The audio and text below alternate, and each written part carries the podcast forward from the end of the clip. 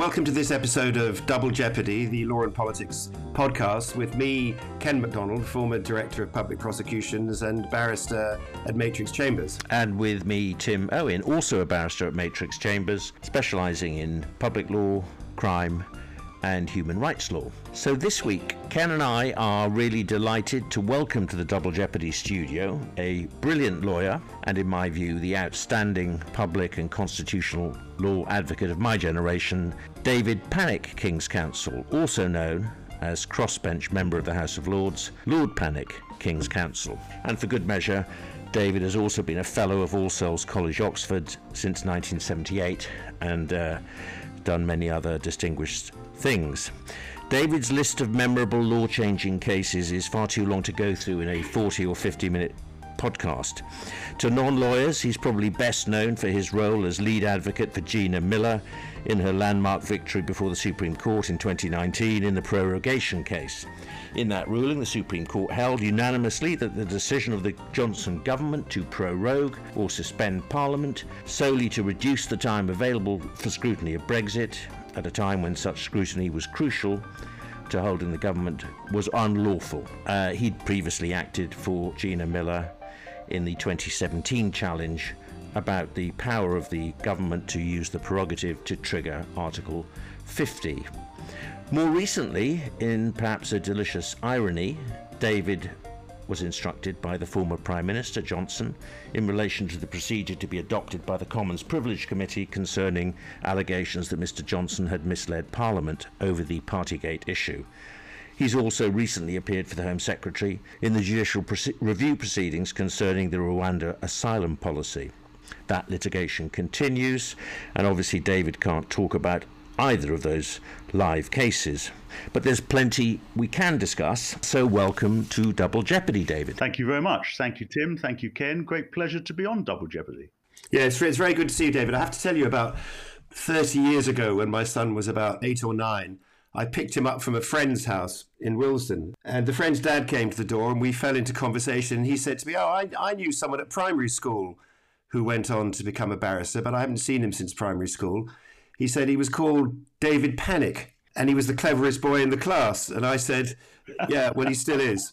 So, uh, pleasure to have you, David, as the cleverest boy in the class. I don't think that's libelous. I was thinking maybe I'd have to go and speak to David Sherborne about suing you, but I, I don't think on that bit I will. You probably can't afford him, David. I, I think he meant it sincerely. Well, look, that's that's enough. Uh, far too much flattery. Um, David, this is not desert island discs, but we do uh, like to begin uh, these podcasts um, with a bit of personal stuff. So, uh, can I just ask you a few things about your upbringing, where you were born, what inspired you to become a lawyer, your family background, that kind of thing? Yeah. Well, I had no lawyers in my family, plenty of argumentative relations. Uh, I was born in Finsbury Park, hence my support for Arsenal Football Club. Uh, my parents moved to my parents moved to Ilford in Essex in 1963. Uh, my great grandparents were Jewish refugees from Poland, from Russia, at the end of the 19th century, beginning of the 20th century. Uh, my father ran a shoe shop in Romford Market. Uh, his motto was if you, if you don't like them, don't have them. I've, I've, tried to be more user.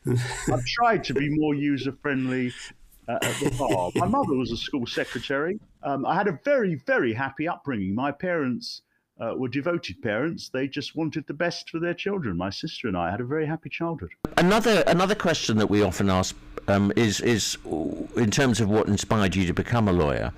Were there any particular uh, TV programs that you watched in the 60s or 70s growing up that, that influenced you to become a lawyer? Well, certainly in the 60s, I, I would watch Perry Mason. Oh, yeah. Uh, Raymond Burr as the great defense lawyer who won every case, I think, apart from one. Uh, which he won on appeal. There's not been a defence lawyer that, like that since since um, uh, either of you. Um, but I used to watch those. I thought that was fascinating. I debated at school.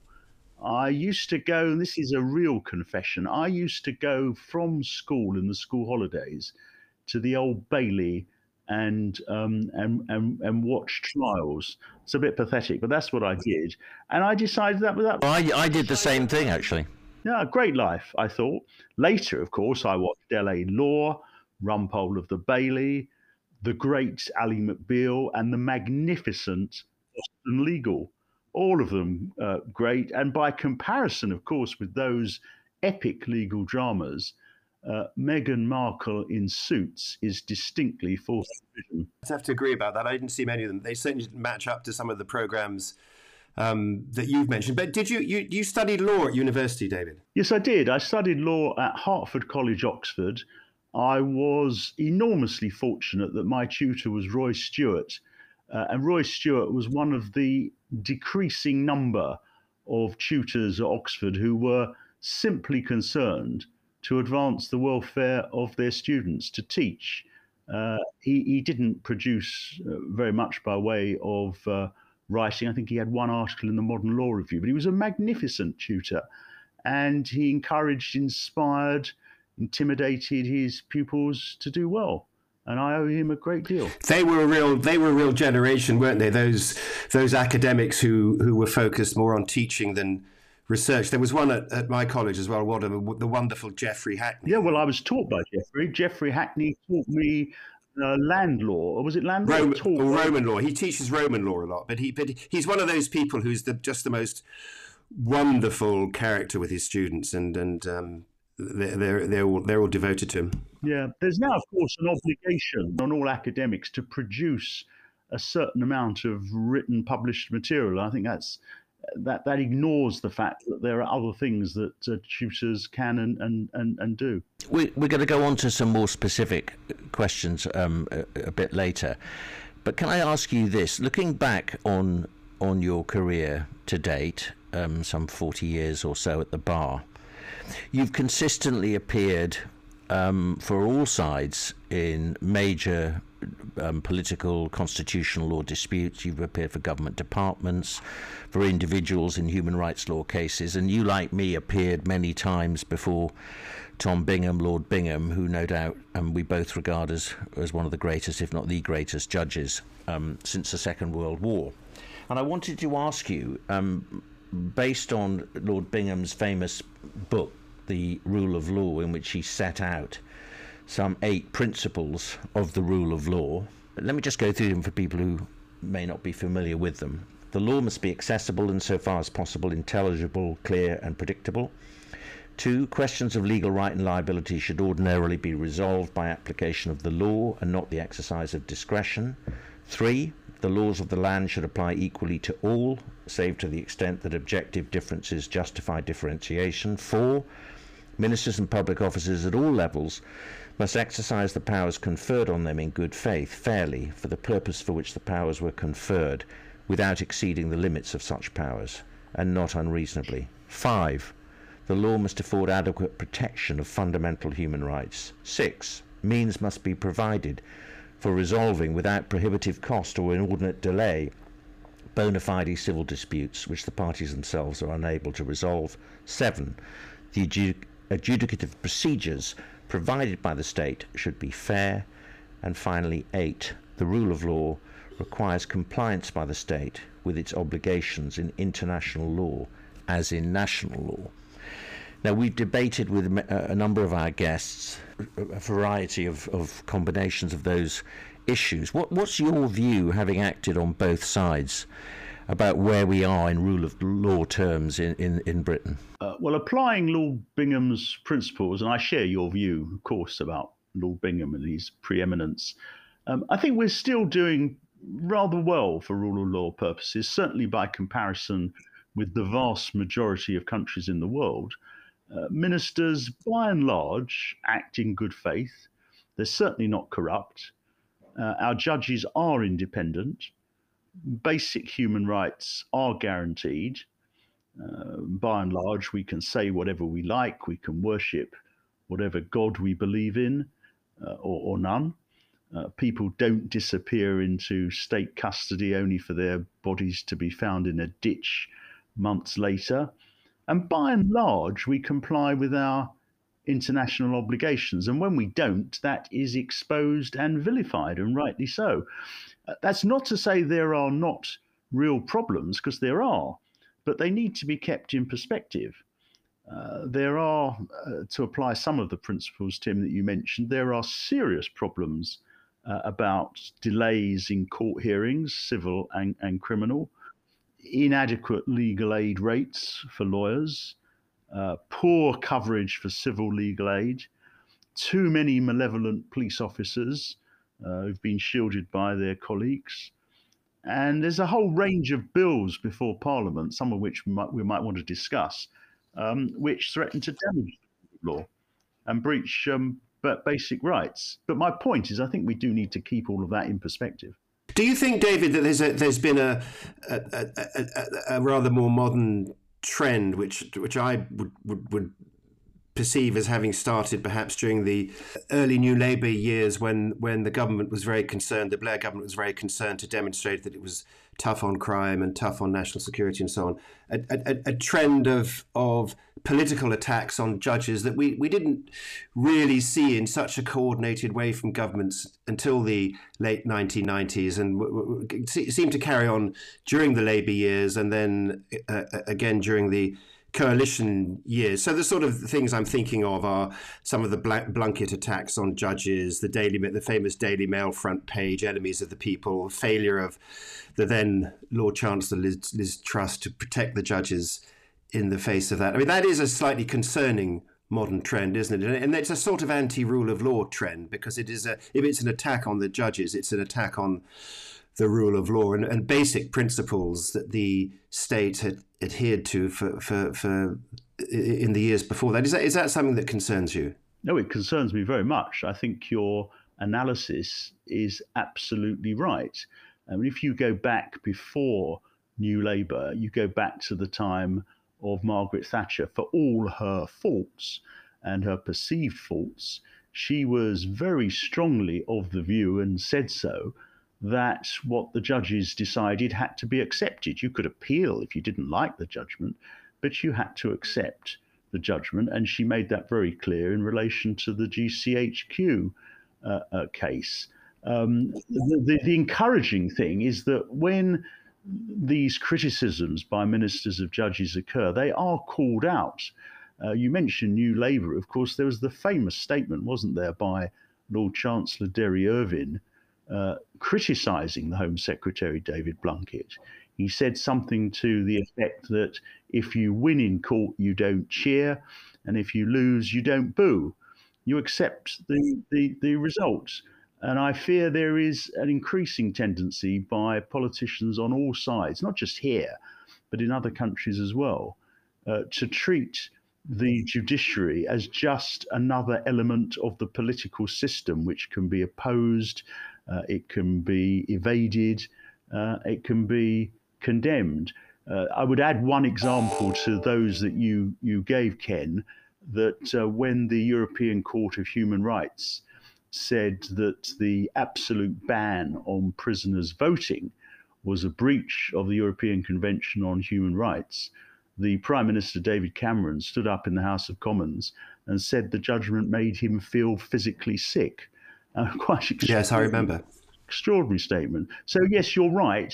Uh, I, am encouraged, however, by the fact that when these statements occur, and Liz Truss's um, statement or failure to to comment as as Lord Chancellor on enemies of the people until very late in the day, when that occurs, um, they are criticised. The politicians are widely criticised, not just by the legal community, but by um, others in, in, in, the, in the wider community. Yeah, someone said that the, the prime minister perhaps needed to develop a stronger stomach, but you, but you, I think you are right. I think the the the, the, the quite um, spirited response that meets these sorts of attacks is is encouraging, and, and and I agree with you about that. Yeah, I mean, what is worrying, of course, is that although the three of us would take that view, and I think most people in the legal community would take that view.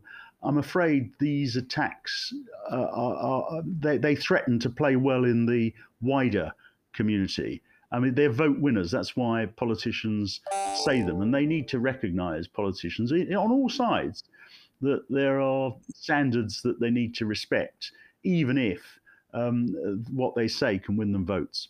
Before we go on um, to ask uh, about the, the current bills, the most controversial bills that are, that are being um, debated, um, in the Commons and the Lords. Can I, and it's linked to the whole question of attacks on the judges. Did you ever think yourself about becoming a full time judge? I know you were once, I think you were a recorder and a deputy High Court judge, but, but obviously I'm assuming now you've a, a, a career on the bench. Isn't no, I've given all that up. I've given all that up. I sat as a recorder and I sat as a deputy High Court judge because I thought, well, maybe I'll want to be a judge when I'm a big boy when I grow up. But um, I quickly decided it wasn't for me. I don't have the patience and I would give up an awful lot if you're a High Court judge still. You have to restrain yourself. And I was fortunate enough, as you said before, to um, become a crossbench peer in the House of Lords, and that satisfies my, my wish to do something other than argue people's cases. So, no.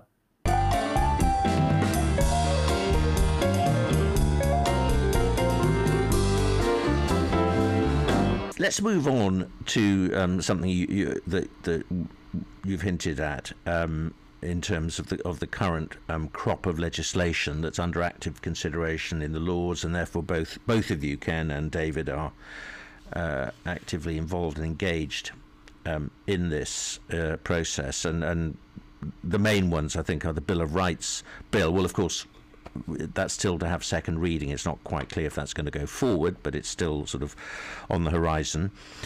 Um, that's Dominic Raab's proposal to repeal the Human Rights Act and replace it with a domestic British Bill of Rights. But under active consideration is, of course, the retained EU law bill, which is proposing by the end of this year, in effect, to um, review or repeal some 4,000 uh, items of, of retained EU law.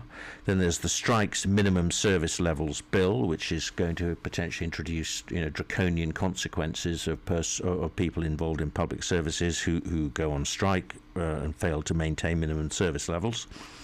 There's the national security bill.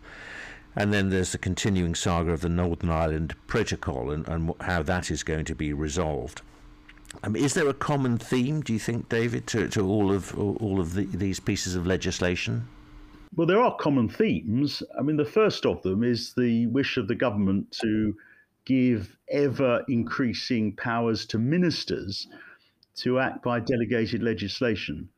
Uh, this has long been a problem, but uh, the problem has got far worse in the last couple of years. And what ministers like to do is to confer upon themselves powers to repeal or amend primary legislation uh, by so called Henry VIII uh, clauses. And the retained EU law bill, which you mentioned, Tim, is a very good example of that. Ministers will decide which of our current EU laws that have been uh, uh, uh, been handed over after we left the EU, which of them will continue to be law. So um, we've taken back control from Europe, the slogan that the um, the Brexiteers uh, emphasise, but taking back control has been has become taking back control for ministers rather than Parliament. The Northern Ireland Protocol Bill is another example of that. The idea that ministers will decide which parts of the protocol they wish to uh, retain. So that's the first problem. There's a second link problem, which is the government's tendency to produce skeleton bills. So when we debate matters in Parliament, we don't actually know how they're going to be applied, what they mean. And the new strikes minimum service levels bill is a very good example of that. It's in purely skeletal form. And of course, once ministers produce regulations, to implement these powers, uh, Parliament has very little opportunity properly to debate them.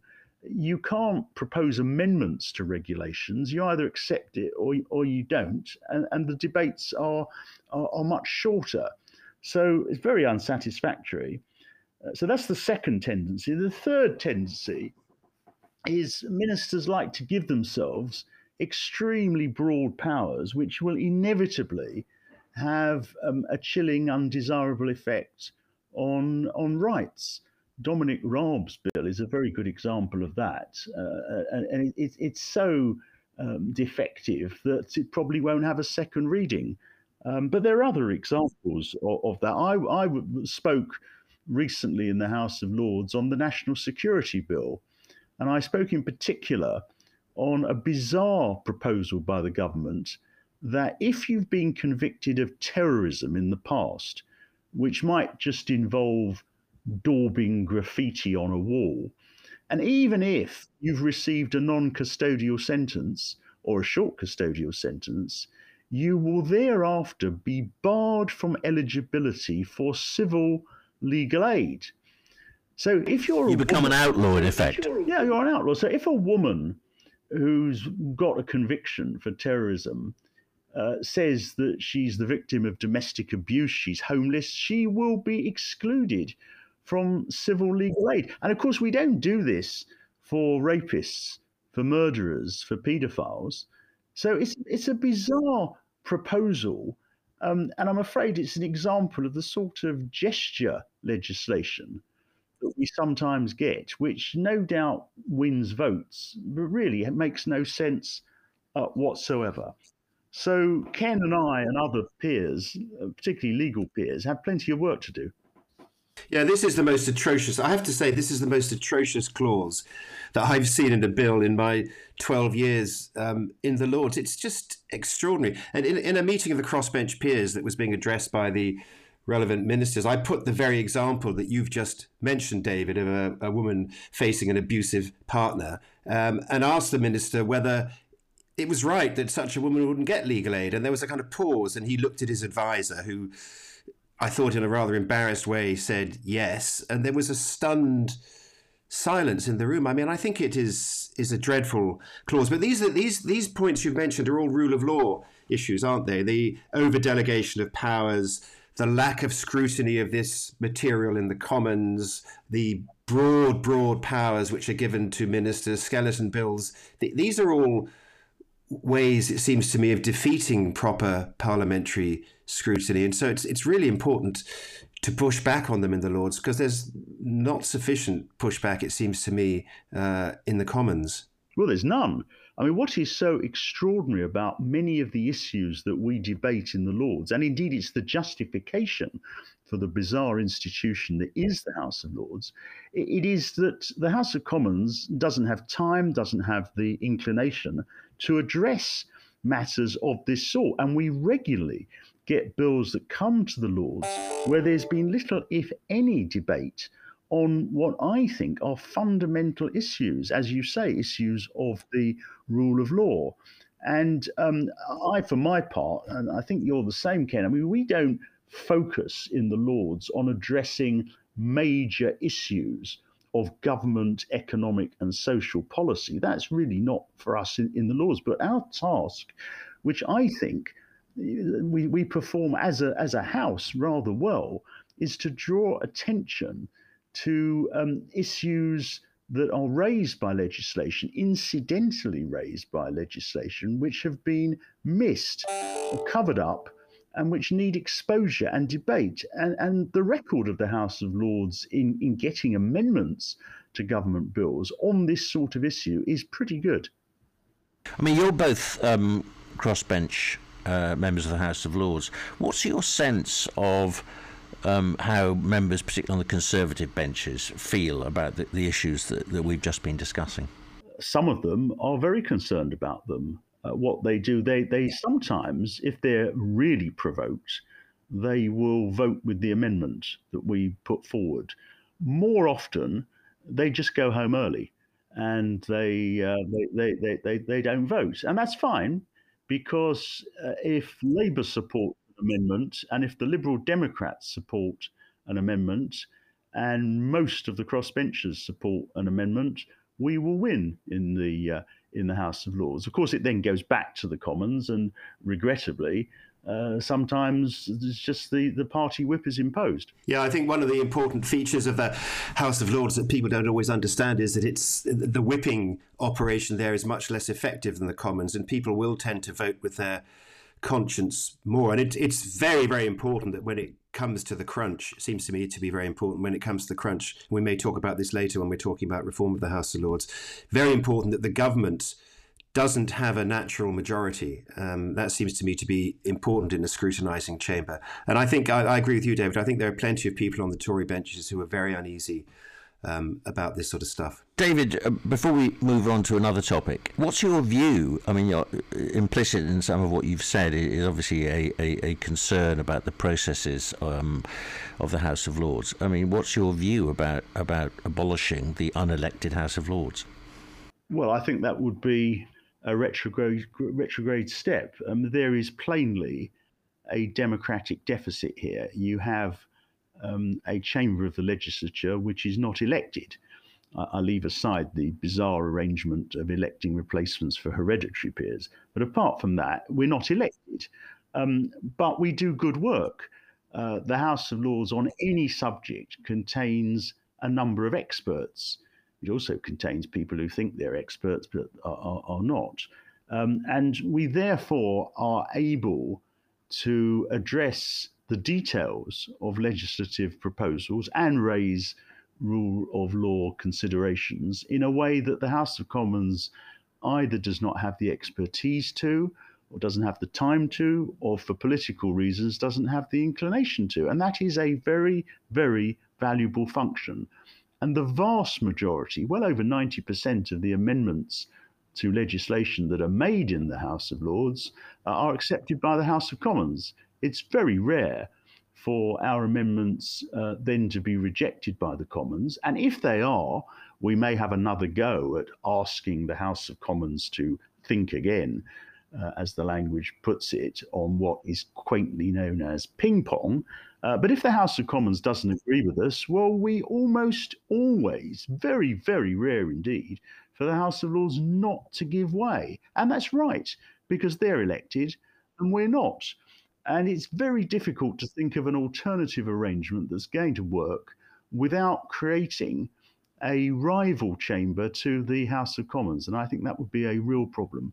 So before I went to the House of Lords, I didn't appreciate, I'm sure many people don't appreciate, the value of the work that is done and the extent to which the legislation that comes to the House of Lords uh, has, in its detail, not been considered by the House of Commons either uh, in, in, in essence or, or at all.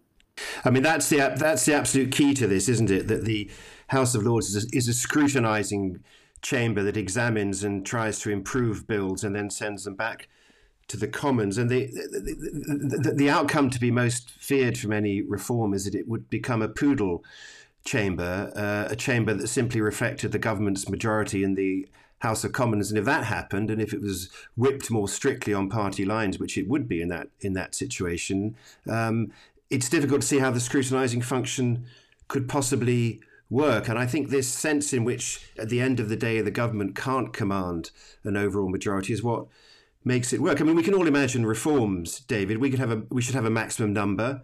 Uh, maybe there should be term limits of say 15 years. There should be a retirement age. The the uh, appointments commission should be allowed to veto uh, political appointments if they're of non-suitable people. And you might even say that during the course of any parliament, uh, people appointed to the House of Lords should be appointed in proportion to the proportion of votes cast um, at the previous election, and that would introduce some element of democratic accountability, indirect though it would be. But it, it seems to me that simple elections would result in a chamber that became wholly party political, uh, and then we'd simply lose this the, the value of all this uh, scrutiny that takes place. I mean, the House of Lords operates these days as a main and primary defender of, of the rule of law, and, and, and I think that the danger is that that would be lost. I agree with your list, Ken. I would add to that uh, removal of the hereditaries, it seems to me completely indefensible that we still have a system that where one of the 92 hereditaries, Tony Blair's government in 1999 retained uh, 92 hereditaries sitting in the House of Lords. When one of them dies, we have these by elections. I do away with that.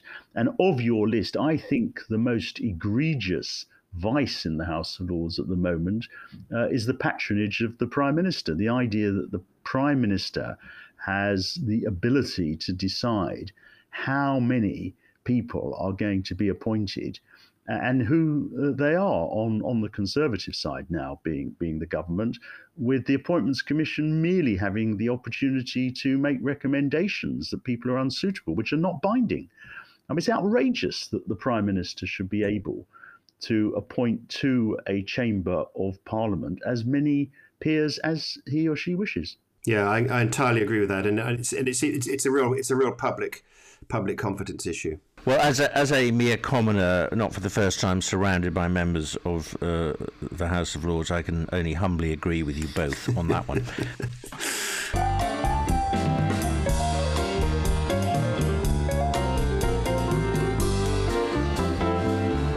Can we move on, David, to a different topic? In one of our earliest episodes of Double Jeopardy, we had as our guest um, our mutual friend Edward Fitzgerald at King's Counsel. And, and, the topic of that episode, for, for listeners who want to go back, I think it's episode three, was defending very bad people. And the context for our discussion was, which was you know some months ago now, and it was sort of a few months after the invasion of Ukraine by Russia and lots of criticism of lawyers for um, acting for Russians and so on. But we discussed with Edward um, the ethics, the politics, the pressures on lawyers. Um, for acting in what are seen to be unpopular causes and the public attacks, which have been increasingly vocal and arguably uh, unpleasant, uh, not least because the lawyers can't effectively answer back or sue for libel um, if the attacks are made in Parliament. Um, the, the, the question I, I, suppose I'm asking you, because you yourself have also been singled out for criticism for some of the clients that you have acted for. What's your view about this? Do you think it's new? I mean, it's obviously, I'm sure we all agree, it's it's sinister and uh, deeply unpleasant and undermining of the rule of law. Do you think it's worse now than, than earlier years? Yeah, I think it is getting worse. Uh, it's getting worse partly because of the ease with which the abuse can be directed at counsel. Um, in, in a number of cases, I've received very objectionable, offensive abuse uh, from people uh, for not normally anonymous people. They don't say who they are uh, for acting for various clients. I mean, you mentioned that I, I act for anybody, and I, I do. I've represented the Home Secretary and Shamima Begum. Uh, I've represented Gina Miller and Boris Johnson. And I think when I represented Gina Miller and when I represented Shamima Begum, I had very objectionable uh, um, things sent to me, uh, comments. And, uh, I, I, was fortunate. I wasn't like um, uh, Gina Miller physically threatened. She received messages threatening her with rape.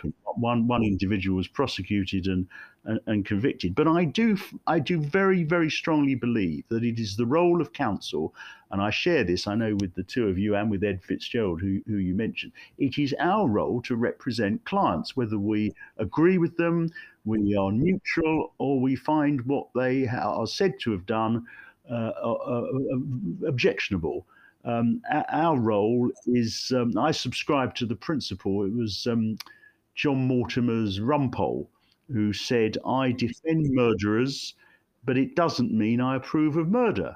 And I think that's absolutely right. Uh, the problem is that a substantial proportion of the population uh, agree with Rumpole's wife, uh, Hilda, uh, who said that's not a principle, it's just a way of making money from the most terrible people. Uh, and I think she's wrong. Uh, I think the independence of counsel is as fundamental to the rule of law as the independence of the judiciary, um, because it's the court that decides on liability, civil, criminal, um, uh, not the advocate. And, and if we say to clients, I'm not going to argue your case in court because I don't approve of you, then that doesn't merely diminish the client's ability to find competent counsel. And that might be quite difficult if they're accused of uh, child molestation or, or whatever. But it also means that when we do act for people, then the public at large think that we're doing so because we agree with them, because we sympathize with them. Uh, and we don't we represent all sorts, and I'm I'm very proud of the fact that I represent all sorts, and I, I propose to continue to do so. Uh, I personally received a, a, lot of criticism, some of it from politicians, for um, acting uh, for people who were threatened uh, with sanctions because of their associations with the vile President Putin. But they're entitled to they're entitled to have their legal rights defended as an alleged murderer or rapist. So you know, I, I, I continue to act for people, uh, however objectionable others may think them to be. Well, I, I must say I totally agree with that, and I found some of the comments in Parliament around the time we were considering relevant legislation about lawyers representing Russians to be really objectionable and and actually pretty ignorant. I mean, like like you, I represent people who are threatened with sanctions and family members of people who are threatened with with sanctions, and I have no apology to make about that at all. Again, as I, as I keep saying, this is a simple rule of law issue. It seems. and me. some of the criticism came from you may remember a woman called Liz Truss, who was the Lord Chancellor, was the um, the Foreign Secretary at the time and she seemed incapable, despite having been Lord Chancellor, of understanding the rule of law implications of this. Yeah, well, of course, we had Robert Buckland, um, former Lord Chancellor, on the podcast in our last episode, and, and he had a very distinguished, honourable record of, of defending judges and lawyers on precisely the issues that we've just been discussing. And I, I mean, I think it does underline, does it not, that so much of this does depend on the character of the person in a position, whether they're Secretary for Justice, Lord Chancellor, Home Secretary, and so on, and the extent to which such uh, persons respect. Well, it's for them to take a lead. It's for them to emphasise to their cabinet colleagues, uh, to the political community, and to the world at large how important this is. And there are very distinguished people on both sides of, um, of, of politics all sides of politics who have lived up to that. People like James Mackay, um, Derry Irvine, uh, and you mentioned Sir Robert Buckland, indeed. Yeah, yeah, I, yeah, absolutely. Just l- linked to that, can I just ask? I've always wanted to ask you this question. Um, you and I were involved many years ago in the Myra Hindley litigation. I was being led by Ed Fitzgerald. Uh, we acted for Myra Hindley in her challenge to the decision of the Home Secretary, Michael Howard, to effectively change her sentence to mean that she would spend the rest of her life in prison when the judicial recommendation had been that she should spend 25 years. And it was obviously politically inconvenient to release her, and Michael Howard, effectively in secret, changed her sentence. So the issue was can a politician interfere with a sentence? It was a classic kind of rule of law um, issue, and you acted uh, very honourably for uh, the Secretary of State in that litigation. And I always remember we had uh, the divisional court, Lord Bingham, Tom Bingham, presiding. We lost. In the Court of Appeal, we had Lord Woolf, Harry Woolf, presiding. We lost. In the House of Lords, um, Johan Steyn, Lord Steyn, a great proponent of prisoners' rights and human rights law, were, gave the judgment, and we lost. Um, and I always thought it was it, it was an example. Eventually, Strasbourg said we were right, but Myra Hindley had died by then, and it was an example of an incredibly unpopular person. I mean, hard to think of anyone more loathed and hated. And I always wondered whether it affected the outcome of the case. So a little bit along the lines we've just been talking about, about people sort of um, reaching a different decision because they don't like the cause or the person. What, what, what, did you think about that? Well, can I say first of all that I didn't always win for Michael Howard. Um, I acted for him in the European Court of Human Rights in the case of Thompson and Venables, the young men who killed the toddler Jamie Bulger, and um, I lost for the United Kingdom 17 0, and we were lucky to get nil, as the as the saying goes. But, but on on Myra Hindley, I have a very clear recollection in the Myra Hindley case in the divisional court before Lord Bingham, as you said, and other judges. There was sitting in the front row of the court in a wheelchair, sobbing throughout the proceedings, the mother of Lesley Ann Downey, who was one of the child victims, you recall, of Myra Hindley and Ian Brady. This must have been in about the year 2000, 35 years after the the crimes. Uh, I mention that because judges are human. Uh, and so, of course, they're influenced by all of that. I mean, I think myself, the decision was a perfectly justifiable one by, by the courts, perfectly reasonable one. And indeed, when the issue was whether the Home Secretary was entitled to impose a whole life tariff, I think revulsion at the awful nature of the crimes, and they were truly awful, was a, a relevant factor. Well, I, I, think you and I probably won't agree about that one, but we may. We'll move on.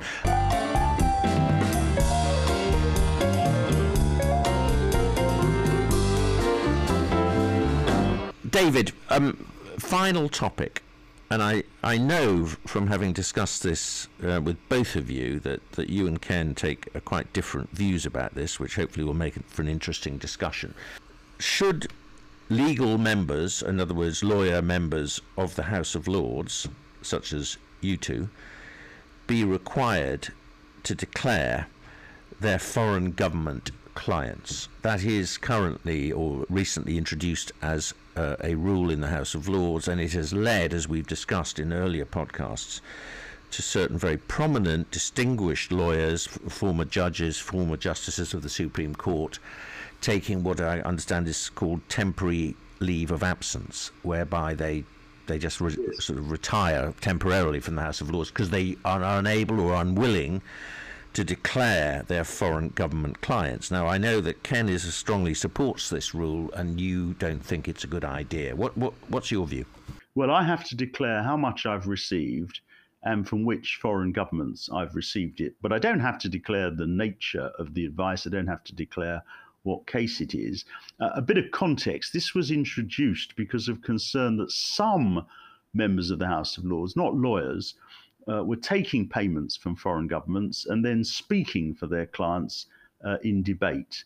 And as you say, the consequence has been that a number of very prominent uh, members of the House of Lords, lawyers, Lord Neuberger, Lord Mance, Lord Peter Goldsmith, um, have taken leave of absence because client confidentiality makes it very difficult to comply with the requirements. Um, I think my view uh, is that this is all unnecessary and unfortunate, unfortunate because of its consequences.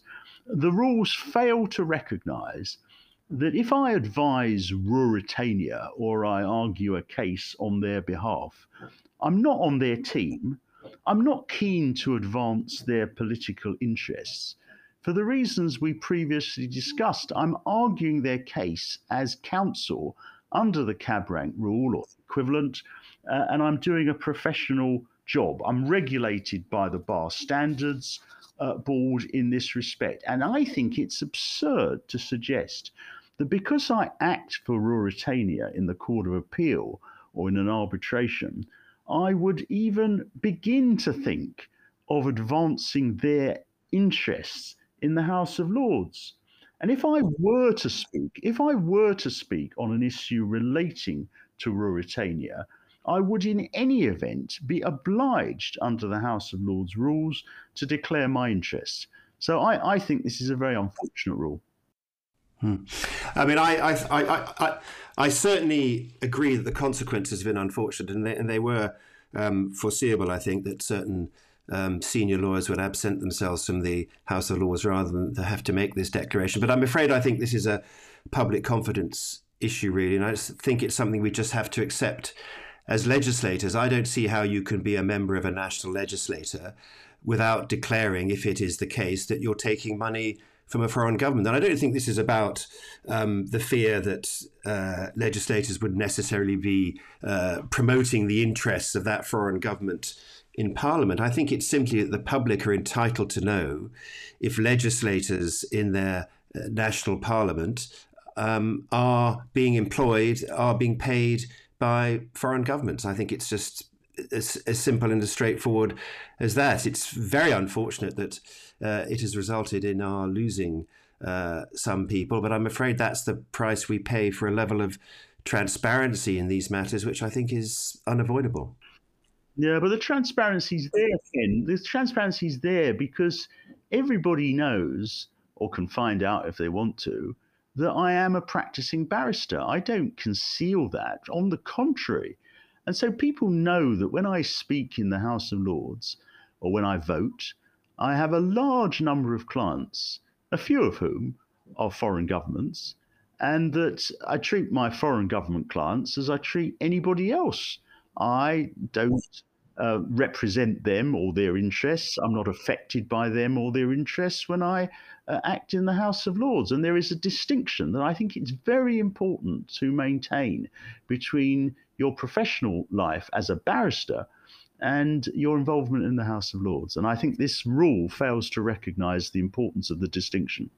Yeah, I just I just feel that a higher level of specificity is required when when when one's talking about about foreign states and foreign governments. But I but I, I, respect your view, David, and I can see there are two sides to this. Well, on that on that note of mutual respect, um, uh, I think I think it's I think it's time to bring this discussion to an end. But I have one further question, and it's an important one.